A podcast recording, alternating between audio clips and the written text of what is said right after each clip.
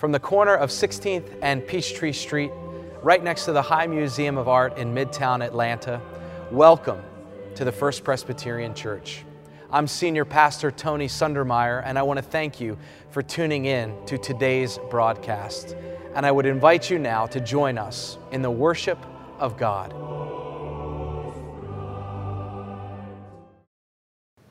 Let us turn now to our scripture lesson, which comes to us from Genesis 28, beginning at verse 10. Hear the word of the Lord. Jacob left Beersheba and went towards Haran. He came to a certain place and stayed there for the night because the sun had set. Taking one of the stones of the place, he put it under his head and lay down in that place. And he dreamed that there was a ladder set up on the earth, the top of it reaching to heaven, and the angels of God were ascending and descending on it. And the Lord stood beside him and said, I am the Lord, the God of Abraham your father, the God of Isaac. And the land on which you lie I will give to you and your offspring. And your offspring shall be like the dust of the earth.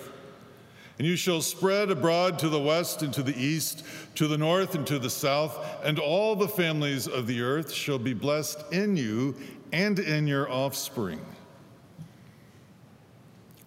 Know that I am with you and will keep you wherever you go, and will bring you back to this land, for I will not leave you until I've done what I've promised you. Then Jacob woke from his sleep and said, Surely the Lord is in this place, and I did not know it.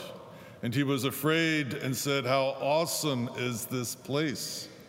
This is none other than the house of God. This is the gate of heaven.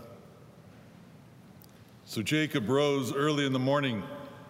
He took the stone that he had put under his head, and he set it up for a pillar and poured oil on the top of it. He called that place Bethel, but the name of the city was Luz at the first. Then Jacob made a vow, saying, If God will be with me, and will keep me in this way that I go, and will give me bread to eat and clothing to wear, so that I come again to my father's house in peace, then the Lord shall be my God, and this stone which I've set up for a pillar shall be God's house. And all that you give me, I will surely give one tenth to you. This is the word of the Lord. Let us pray.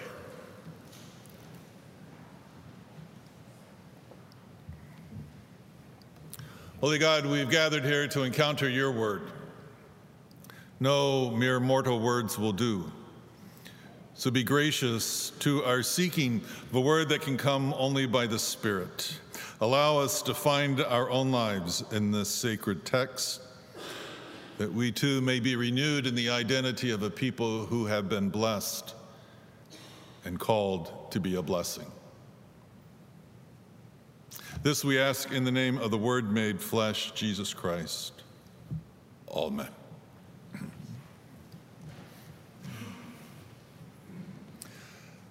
Everybody has a dream.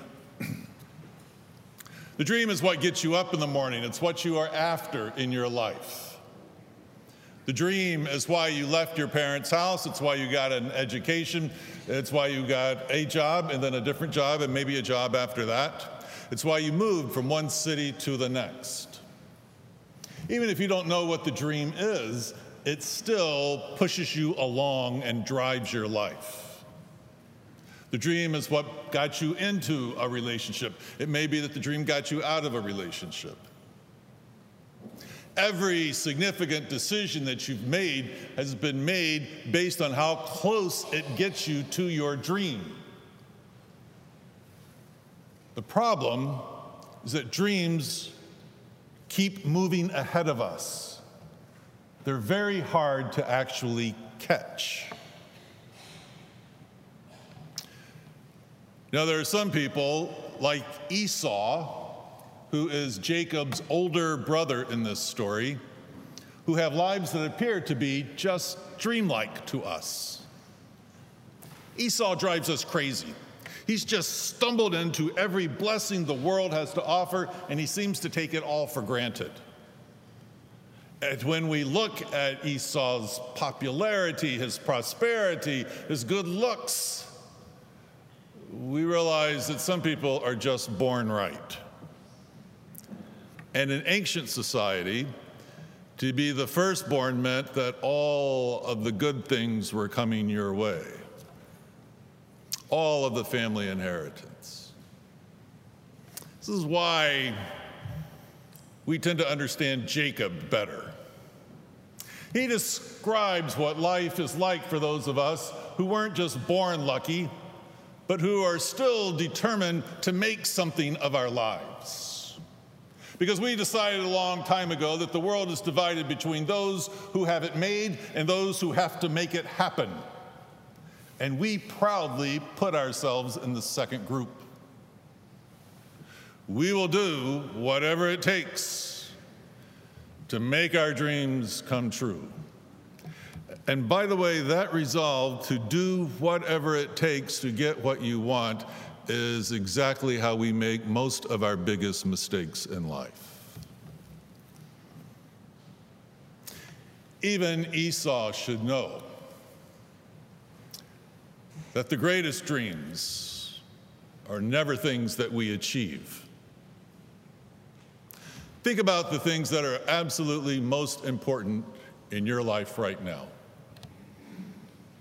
the people that you love who love you, maybe the, the children that you were blessed with,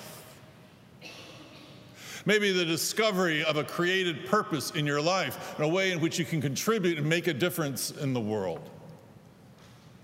Or maybe it's a, a friend or, or a group of friends who have proven that they will stay with you through anything, even the truth.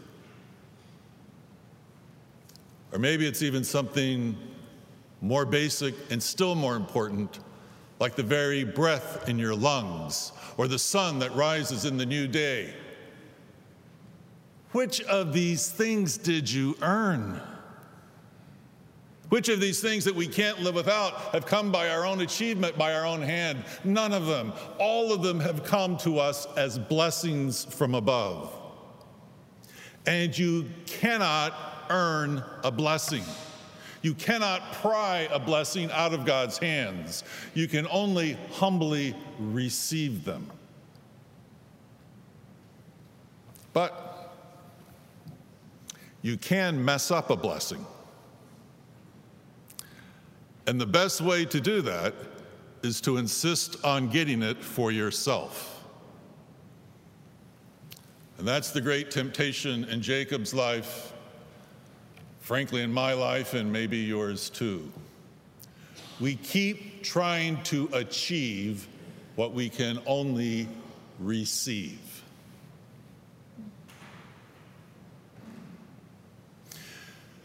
Jacob was so focused on getting all of the blessings that he saw that were going to head towards his older brother Esau that when the time finally came for their father Isaac to pass on the blessing, Jacob decided he was just going to steal it. Now, his older brother Esau was a was kind of a man's man, big, hairy guy out in the fields. The text tells us that Jacob was a smooth man who preferred to stay in the tents. Jacob was kind of a mama's boy. So, if he's going to fake out his father, whose eyesight was failing him, he had to dress up to look like Esau. So he got on Esau's smelly clothes. And he got goat hair, put it on his neck and on the back of his hands. And he went into his father's tent for the blessing, and his father is feeling him. And he says, Who, who is this? And Jacob says, I am Esau. Now, this was a lie, of course. But up to this point, Jacob has spent his whole life focused on Esau, trying to recreate his life now in the image of Esau. He's almost telling the truth. But the problem is that God had already promised to bless Jacob, never Jacob pretending to be Esau. Can, can you imagine what this scene must have looked like from the perspective of heaven? God is looking down and he, he sees Jacob in these big clothes that he's wearing, and he, he's got goat wool taped to his neck and his hands, and he's trying to hustle his blind father out of the blessing. And God has to be thinking, ay, ay, ay, this is my guy. God is not blind. God knows who you really are and is determined to bless you, not the you that you dream about being, not the preferred image of yourself, the real you. When my friends and I finished seminary and we went to our various parishes, a very close friend of mine went to a church that was in a, a rather affluent community.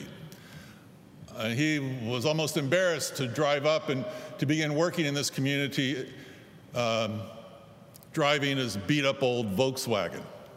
And the more he drove this beat up car around this affluent community, the more embarrassed he became. He said the worst part about this car is that it started to talk to him. Every time he turned the ignition, he could just hear the car say, failure, failure, before it would finally start. Failure. Well, he saved and he saved and he saved, and in time he received a raise or two. Finally, he was able to buy a new car. It wasn't anything fantastic, but it was new, it wasn't embarrassing. But much to his horror, he discovered that the new car could talk also. Now, every time he turned the key of the ignition, he heard it say, Fraud. Fraud. You don't deserve this. What are you doing here? You're just pretending you belong here. Fraud. You see, even when we find a way to achieve the things that we think will be God's blessing in our lives, we discover they do nothing for our souls. They're just making us dress up like frauds, people who look more successful. The soul is yearning for something much deeper than that. The soul is yearning to receive what only can be provided by the hand of God. Well, in stealing this blessing from his father, Jacob has pretty much destroyed his family. His mother was in on the scheme with him, and that no doubt created problems between her and Jacob's father. Jacob, Jacob's father is in lament when he discovers that he's been hustled out of the blessing and given it to the wrong son.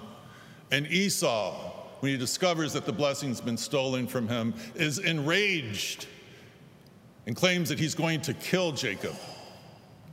So Jacob has to run away from home, the very home he was trying to get for his own striving.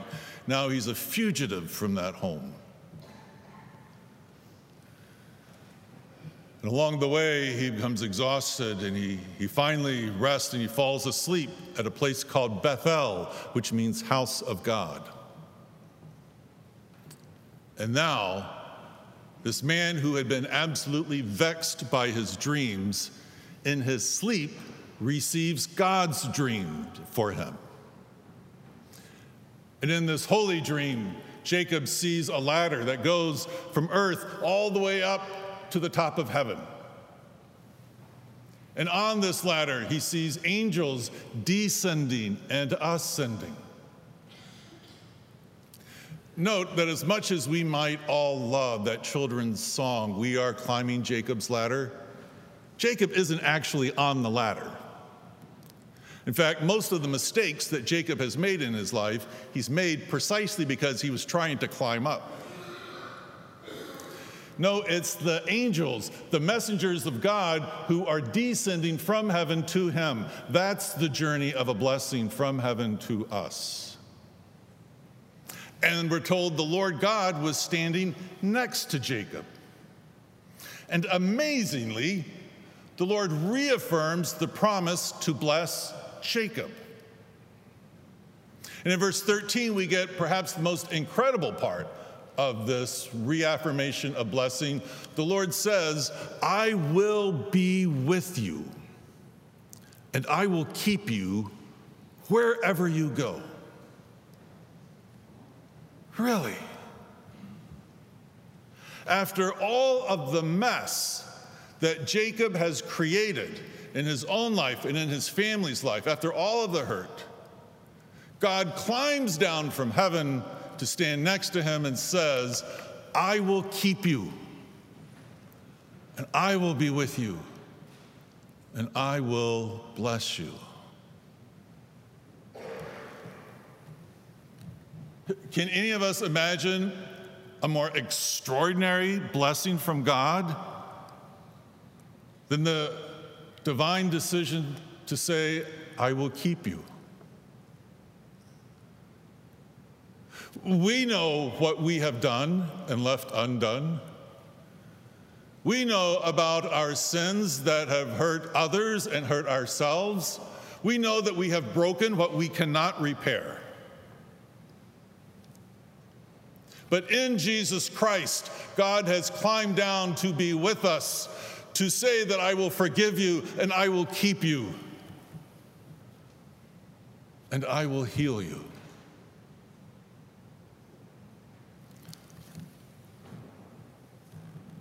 Clearly, we cannot earn such amazing grace, this blessing for which our soul yearns most of all. But know that it has always been God's dream for you just to receive it. That's all you can do, is to receive the mercy from heaven.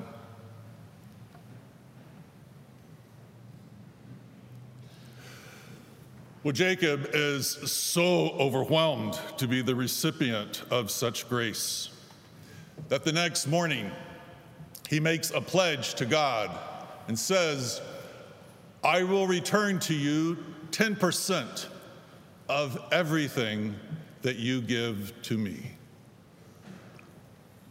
This is the introduction in Scripture of concept of proportional giving a proportional returning back to God that which we have received.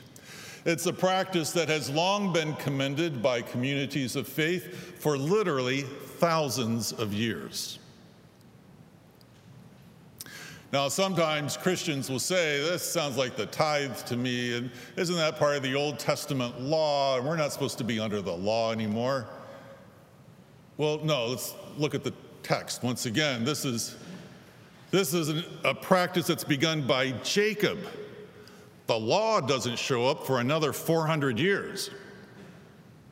So this has nothing to do with commands. This has to do with an offering of gratitude provided by a man who says, Now I get it. I understand that my life is lived by the gracious hands of God. I understand that everything I have yearned for and actually needed is only going to be provided by this grace of God. I understand it. I am grateful. And because I have been blessed by God, I want to be a blessing. Here is 10% of this back. This is the only really good reason to be a giver. In stewardship season, let us remember that you are asked to give not just because the church has needs, although I am clear that the church has a lot of needs in order to support a ministry of this nature. This wonderful ministry, lots of needs, but that's not the primary reason we ask you to give. We ask you to give because you need to be a giver who, like Jacob, gets it who understands that everything that you are holding has come to you as a blessing from God. And one of the greatest blessings is that you have the opportunity to use a proportion of that to be a blessing yourself.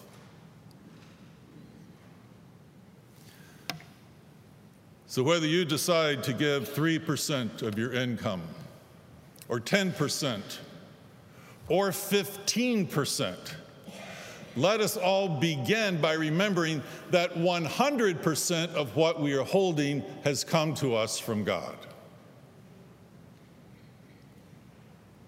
Or if you prefer financial language, everything that you're holding is God's investment in your life. And at the stewardship season, you decide what kind of return God will get on this investment.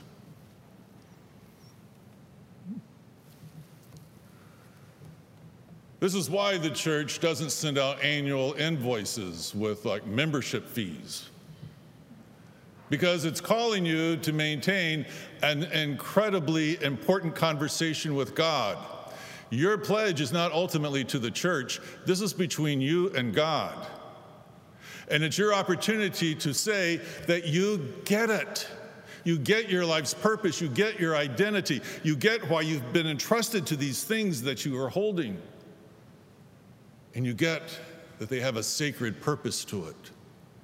So, one of the most important, one of the most spiritually intimate conversations with God you will have all year is the one you have as you decide what you will put on this pledge card. What proportion of what God has given to you will you return?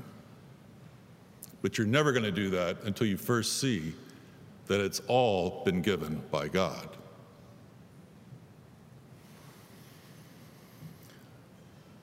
When I was in graduate school studying church history, we had an exchange student from Korea who spent a year with us in some of our doctoral seminars. His name was Kim.